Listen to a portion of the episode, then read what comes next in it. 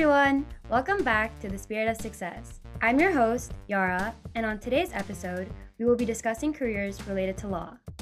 Today, I have the pleasure of speaking with well known, acclaimed, and beloved lawyer and advocate, Mrs. Layli Miller Muro. Mrs. Miller Muro, with a career in law spanning more than 25 years, has dedicated a large portion of her work to assisting and protecting immigrants and refugees escaping violence and abuse. As the founder and former CEO, currently serving as a senior advisor to the CEO of the Tahirih Justice Center, she and her group have assisted over 30,000 women and children since 2001 and have grown the nonprofit from a staff of six to over 100, expanding the organization's offices from Greater DC to Houston, Baltimore, Atlanta, and the San Francisco Bay Area. Mrs. Miller Muro and the Tahirih Justice Center have won a number of awards for their outstanding work, including the Washington Post Award for Management Excellence, gaining recognition for the center's innovative use of pro bono service in the Stanford Social Innovation Review, Newsweek Daily Beast's 150 Most Fearless Women in the World, Diane von Furstenberg's People's Voice Award, and Goldman Sachs' Top 100 Most Innovative Entrepreneurs. Prior to the Tahirih Justice Center, Mrs. Miller Muro worked as an attorney advisor at the U.S. Department of Justice Board of Immigration Appeals and an attorney at the law firm of Arnold and Porter, practicing international litigation, where she maintained substantial pro bono practice. Mrs. Miller Muro is also a frequent lecturer and has appeared on a variety of news outlets, including CNN, Fox News, The New York Times, NPR, The Wall Street Journal, and The Washington Post. Throughout her career and all her work in and out of the office, Mrs. Miller Muro is dedicated to helping create a more united and just world for all. Welcome, Mrs. Miller Muro. How are you today? I'm great. Thank you so much for having me. Well, thank you for being on the show today, and I'm super excited for our conversation. So, before we get into the details of your career, we would love to know what got you interested in law and how did you get your start? Um, so I was very interested all throughout high school because of some very personal experiences with people I loved very much in racism and helping to eradicate it. When I was in high school, I had uh, very, very close friends through the Baha'i community, which was very diverse in Atlanta, where I grew up, who experienced very extreme racism and as a white person in particular, um, I recognized that there was privilege and responsibility associated with trying to address this most challenging issue for America. And um, ended up working for the Martin Luther King Center in Atlanta. I then worked as an intern for the Carter Center. And those experiences made me realize that it would be really helpful to have a law degree and so I decided to go to law school to try to do civil rights or human rights work. Um, but I had not had an expressed interest in women's rights until I went to law school and had experiences that shaped that focus. Thank you for sharing that with us.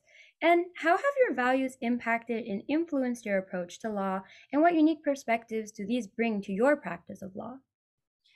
Um, you know, law and what is what is legal and what is just are not necessarily the same things. And so while as a lawyer, I have to be very careful about being legally compliant and following the law, I also bring values that come from my faith, the Baha'i faith, into my work that in, help influence what is just, what is fair. Um, which again isn't necessarily the same thing as the law. So um, I think as a Baha'i, the values that most influence my work have to do with obviously the equality of women and men. So in the Baha'i faith, there is a belief that humankind is uh, incomplete and unable to reach its full capacity until the male and the female, the feminine and the masculine are in balance. And so this is a very important value that I um, try to make my life's work in order to help society advance. Um, also, um, the Baha'i faith has brings values with regard to what is justice that are very interesting and different from a lot of current perspectives on justice. So, the American justice system was really designed to define justice by punishment. So, when someone receives a conviction and then they receive a sentence, the justice system is like, okay, we're done. justice has been done, is the saying. Um, but the Baha'i view on that is that that's not true. that the purpose of justice is the appearance of unity. And so the justice process is incomplete until there has been, um, yes, truth finding, fact finding, a determination about what happened, um, a determination about consequence and punishment, an implementation and enforcement of those consequences.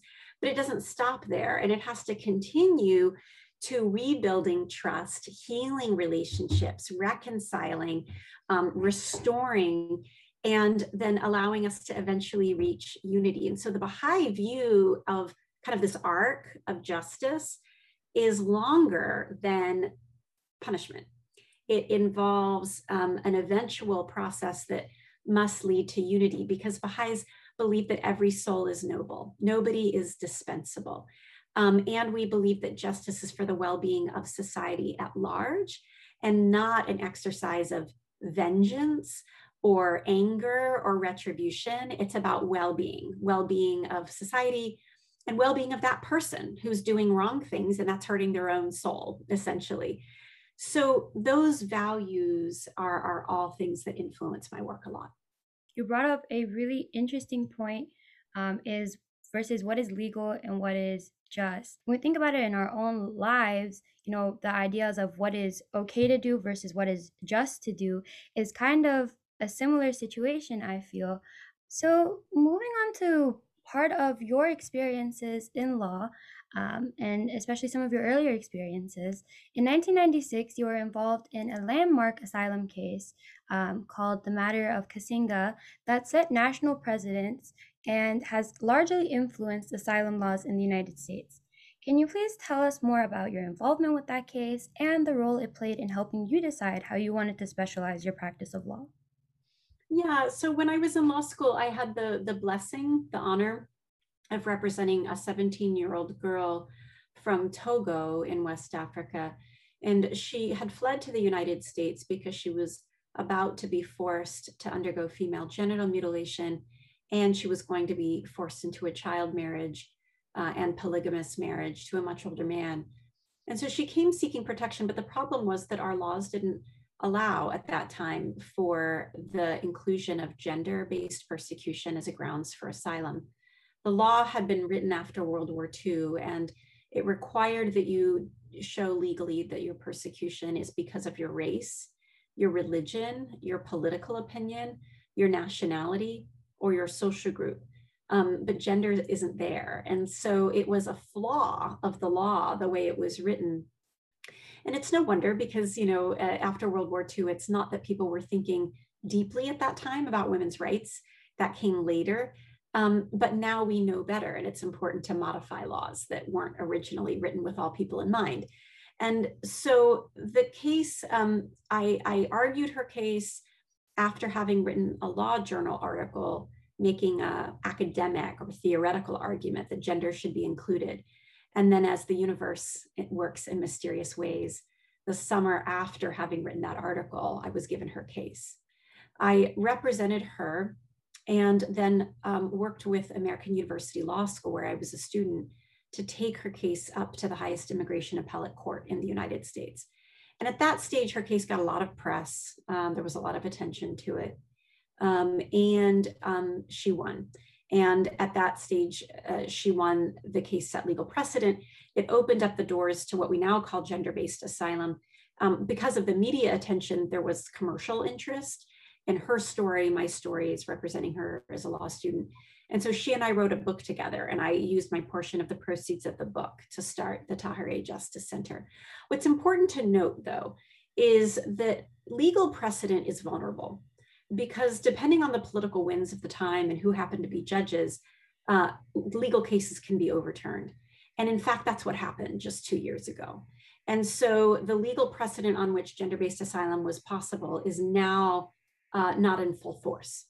And so the Tahirih Justice Center and other advocates are currently advocating to foundationally, structurally fix the foundational flaw of that law and correct the statute so that gender is explicitly included rather than going back to the status quo of the last 24 year 25 years her case was in um, 1996 so 25 years. Um, let's not go back and simply have another legal precedent that can also be vulnerable. Let's fix it at the structural level. So her case has had an interesting journey. As I was reading and doing a little bit more research on the case in general, um, and also reading up on the Tahirih Justice Center a little bit more, which we're going to talk about um, in the next question, um, I was surprised to find how recently this law was, you know, changed, even as you shared with us right now, that it's something that you and the uh, Tahirih Justice Center and other groups are still actively working on. So, as we spoke about, and as you mentioned, um, subsequently, in 1997, you founded the Tahirih Justice Center, which is a nonprofit organization that works to assist and protect women and girls escaping abuse and violence, and that advocates and works for increasing the equality and safety of women and girls. Can you tell us more about the experiences that inspired you to create the Tahirih Justice Center, in addition to the case um, with Kasinga, and more about the work that your organization does? So, um, the Tahirih Justice Center provides free legal defense for women and girls who are fleeing human rights abuses. Um, we are litigating about 2,000 cases at any given time. And we do that through um, client centered and trauma informed interdisciplinary services. And so, what that means is that the clients have agency. Our job is simply to serve them. They define justice and what that means for them. And then it's our job uh, to support them navigating our very complex legal system. Um, that is important because a lot of lawyers and the legal profession in general can have a big ego and can believe it knows what's best and can impose strategy on marginalized communities or vulnerable people. It's what leads a lot of folks to very unfortunately agree to plea bargaining when they were innocent or that kind of thing you know? So there's an approach to our lawyering that is client centered that's very important to us. Um, also we have an interdisciplinary approach which means that justice is not just found in the courtroom but it's also found in rebuilding your life and in maintaining your dignity. And so we have social workers on staff who also help work with our clients so that they can rebuild their lives and rebuild their dignity Additionally, Tahirih does public policy advocacy. We work on things like making sure that gender is in the refugee definition, the Violence Against Women Act reauthorization, and um, a lot of federal litigation, which particularly in recent years has been very important in order to protect due process rights. It's really amazing that a center like that exists. Um, but even from my brief experience of working with some refugees, um, it's very interesting, I think, how often you see that these resources that they need are either really hard to access um, mm-hmm. um, or are just not organized well for them to access. Um, you know, efficiently. So, in your experience, what have been some of the steps and actions that have been helpful in bringing together and centralizing information about available resources for refugees and immigrants in any given community? Um, you're absolutely right. The information is not centralized. And, and, and part of the problem with a reason for that is that many organizations that serve immigrants are small and don't have a lot of capacity. And centralization requires capacity. You have to be large enough to communicate, to aggregate the information, to maintain it, that kind of thing. And so you know it's it's it's an argument for scale and and for having a large organization or large more large organizations who really have the power and the scale in order to centralize information and make it widely available to as many people as possible. And we just don't have that right now. So you also mentioned that the Tahirih Justice Center also deals with policy um, and kind of policy creation and policy um, helping and maintaining policy. Um, so, what is your vision of what would constitute globally encompassing and equitable policy making guidelines that promote the well being of all over the promotion of individual interests and profit? Um, so it's a great question, and it's a very specific question. Like, what you know, what is the policy that we need um, and guidelines? I think my hesitation in answering it is I don't think one set of guidelines or policies is the solution. Um, it will help and it will complement, But what is really needed is a spiritual transformation of our identity. Um, people are easily divided and too easily seeing their own needs and kind of selfishly putting themselves above others.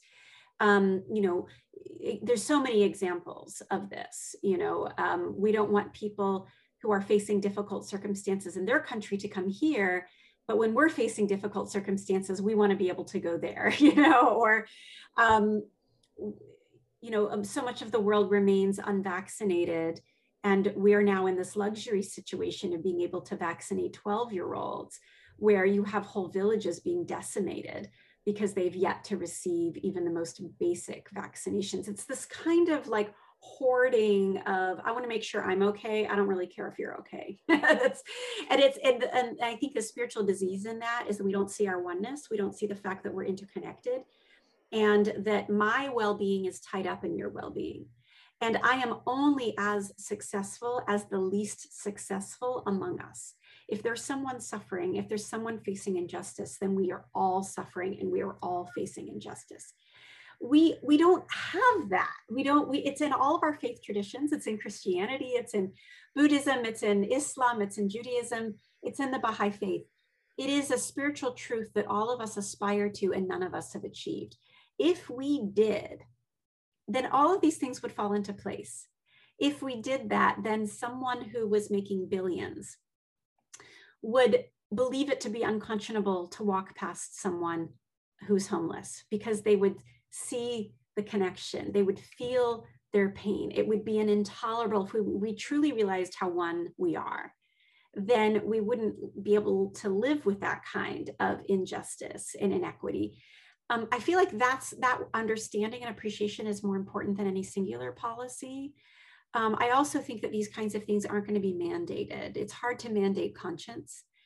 Um, and and so it really comes from within and is a spiritual transformation that's required that said there are very tangible structural things that can be done particularly in our justice system and in our taxation system to make sure that people are being treated fairly but the i think this the special sauce and making sure that those regulations and policies are equitable and fair have to do with who is at the table making them um, and it's partly why I don't want to answer it as a white woman, because certainly as a woman, I, I you know I can have an angle on a, a, feminist perspective that is lacking in the laws currently.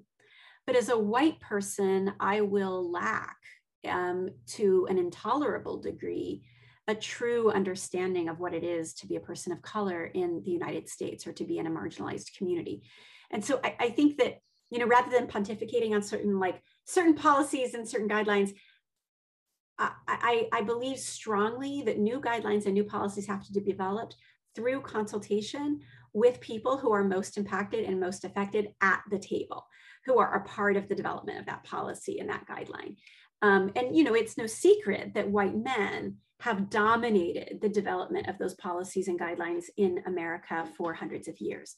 That has to change. It has to be more representative, more reflective of our country and who we are. And um, everyone representatively has to be at the table in order to truly bring perspective to truly develop laws and policies that are most effective for equity. I totally agree with what you're saying, especially about the representation. And you mentioned the interconnectedness of our world, which is something that we've talked about a few times on the show. And I think it's something that uh, we're seeing, especially during these times of the pandemic, that really whatever is going on somewhere else is also affecting what's going on where you live, or vice versa. So, uh, from that and from the different experiences that you've shared with us, um, we would love to know what does success mean to you, and how has your definition of success evolved throughout your life and career? Um, for me, success is the ability to serve. So it would be acquiring whatever skills or experiences or tools are helpful for service to others. Um, so getting my law degree was success for me because it was a tool I could use for service. Um, you know, for me, I feel success in the numbers of women, girls, and other survivors that we've been able to help and to serve. Um, so I guess it's, you know, it's kind of the degree to which one can serve that to me is a mark of success. I think that's a beautiful answer. And I love how you mentioned that being able to develop those capacities or take those tools that you need to be able to be of better service um, is in itself a form of success. And I think that's a wonderful way to think about it um, mm-hmm. as we try to develop our own uh, definitions of success, and especially for youth. So, kind of similar to what we were talking about previously, um, and continuing with that thought, it appears that today society is recognizing more and more the pressing urgency that equal rights for all are established and practiced throughout the world. What suggestions do you have for what we can all do to help make this a reality? Um, I guess I, I would say to work on ourselves is a really important, you know, this idea of, of oneness and like, but but constantly asking what does that look like? Constantly asking, um, you know, particularly for youth, I think there's a, a wonderful opportunity as, as a new generation to influence the redefinition of what does oneness look like. If we really valued others, not only as much as ourselves, but but more than ourselves, you know, um, selflessly, let alone equally, but selflessly, if we loved others selflessly and cared about their well-being, how does that show up? And, and and i think there's just a huge conversation to have around what does it look like? Um, might that mean i don't go shopping at stores that sell shirts for five dollars? And instead i go to a store that sells them for 20 because what i know is that five dollars is not realistic and the person who's making who made that shirt is making sweatshop labor rates and so I'm willing to pay more so that you get paid more. You know, I'm willing to pay 10 cents more for a hamburger so that you receive a minimum wage that wasn't set in the 1980s, but is related to today's current expense realities. I'm willing to be burdened more for your well being. You know, I think it's kind of, uh, you know, I, I think often too about schools. I have three children and as a parent, there's just this constant game eh, eh, around getting the best education for your child. And, you know, I, I think, and I've had, tried to have some conversations with parents around if we really loved other children as much as we love ours, might that mean that we refuse to opt out of a local public school system that we don't like and instead we stay in it and we improve it like might it mean that we allow our property taxes to go to a neighboring community that has less wealthy homes so that their kids can have the same budget as our kids. You know, and I think when people, the rubber meets the road because then people are like, oh, wait, no, I don't want the budget of my kids' school to go down so that another, you know, budget school can go up. But we have to really pause. And is that fair? Is that equitable? And do we really care about other kids as much as we're caring about our own kids? You know the laundry list goes on and on but i think there's so much to think about and, and conversations at the dinner table to be had and conversations among peers um, and friends as well as policymakers that ask the question if we are one and if we value each other equally then why am i getting and you're not and i'm okay with that why? And not only am i okay with it i advocate for it. I advocate for me having more than you. There's something diseased about that. I, I i was also i was talking to a dear friend who she's got a really great sense of humor and she's always cracking me up but she um it was her birthday and i said oh, okay you know um oh no no oh no it wasn't her birthday it was a new it was the new year's and and she always has new year's resolutions and and um, i said what's your new year's resolution and she said, My New Year's resolution is not to use my privilege. And I was like, Oh, that's really interesting. Like, how does that show up for you? What do you mean by that? And and she said, Well, my kid didn't get into um, at, some kind of after school program, but I knew the owner of the after school program. I knew that I could probably call her and get my kid in, but I refused to use my privilege because other kids don't have the same privilege. So it's like this like active I'm not going to get one up on you. I'm going to intentionally uh, ensure that the advantage I have is going to be the same that you have. even if it benefits me and my family. I'm not going to take advantage of it. And I, I think there's something to that that we have to do collectively. Yeah, I think that idea of self reflection that needs to happen constantly in the conversations that we need to be having about things that, like you mentioned, are things that maybe we sometimes don't even think are really big deals. Um, and I think that's also another thing that we've really been realizing is that even the small things, or what we think are the small things, A, may not be the small things for somebody else, and right. B, on a large scale, when you're trying to fix everything, I think that we're starting to realize that really means everything. You can't just fix some parts of it and not fix other parts of it uh, and think that it's really going to cause uh, change that is meaningful. Keeping on the theme of some of the conversations we've been having, what do you think is the role of youth and service in today's society? Um, I mean, the youth have a profound role to play, and I think are going to be the answer to the future of the world. I think that the this generation in particular, which has grown up now um, with um, political turmoil, with um, health turmoil, environmental turmoil, um, is a very special generation and uh, much more awake and much more aware and much more motivated to change than generations of the past. So I have a lot of optimism and a lot of hope in this generation. But I think that the success of the youth will depend on recognizing that it's a it's a marathon, not a sprint. Um, you know that that that it's very good to be energized and motivated and moved, and that can create the spark. But that we have to have um, a lot of stamina because it will take a long time and we have to maintain the same level of energy and commitment to it. I think also for youth to begin thinking about what really concrete skills are going to serve and what will help advance the purpose of the work is really important because it's one thing to be outraged about something, to speak out, to march, all of that's good. And we need to develop the skills in order to then fix it in order to uh, eventually do it. And, you know, so put another way, um, burning a building down is a lot easier than acquiring the architectural skills, the construction permits, learning how to use a hammer and constructing. And so, you know, I think youth, while there's an there's an inclination to like dismantle and and and, to, and that has to happen, it will happen but I think that the success will not depend on the degree of dismantling. The success will depend on the degree of the rebuilding.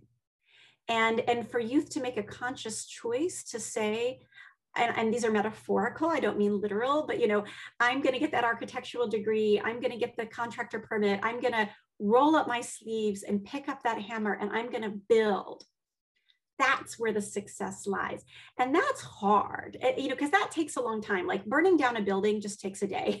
Building a building can take a year or longer. The other thing tricky about that is that you're responsible for what you build you know when you burn something down when you criticize when you tear it down it's really easy to say like you know to tear it down and then walk away and to condemn it but when you build something, you have to take ownership. You have to take responsibility. It's left standing. You have to look at it and say, I built that. And darn it, I didn't get that room right. or I didn't get this wall right. Or I didn't get, and it's like inevitable that you won't get it right because it's hard and, and nobody has really experienced a perfect, a perfect, equitable, just house. We've never lived in one as a society. So we're building and we're trying to figure out. So the stakes are high the level of responsibility is great and the likelihood of being perfect is is like nil because we're not going to be perfect. So all of that is really scary but all of that is where we have to be. Burning it down tearing it down criticizing that's super easy. It's the building stuff that's harder. And so i, I think youth should uh, you know focus on that work because that's what's needed. Otherwise we're going to be left with just a bunch of destroyed buildings laying around. And that that's not a society anyone wants to live in. And what will fill the void will be the old way because people have the architectural plans for the previous structures. So it's the new way that that you need to build. I really like that advice and i think that um, like you said in order for change to happen and in order for youth's role in society to be effective i agree you have to have both parts of it. You have to have uh, the willingness to create a solution or find a solution or propose a solution uh, with the same willingness that you are to take something down or change it. Uh, there, there has to be both parts to it. Um, so it's been a pleasure speaking with you. I've really enjoyed our conversations and we've hit on some really important topics. Uh, but before our episode ends, do you have any additional words of encouragement or advice you would like to share with our audience?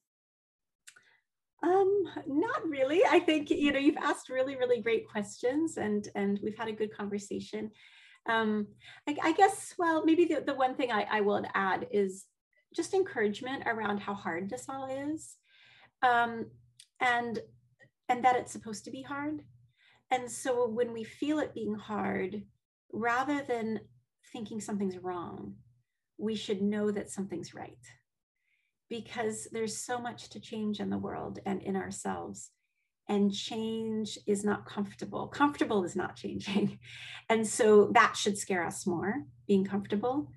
And so I would just encourage uh, all of us to lean into the discomfort and and to know that it will be hard and to be okay with that well thank you for the encouragement and thank you very much mrs Miller-Muro for your insight and advice today as i said it's been a pleasure speaking with you to learn more about the Tahirih justice center to check out their work and to learn about how you could get involved visit their website at tahirih.org and their various social media handles which can be found on their website well, thank you again for your time today, Mrs. Miller-Muro. And as always, thank you all for listening.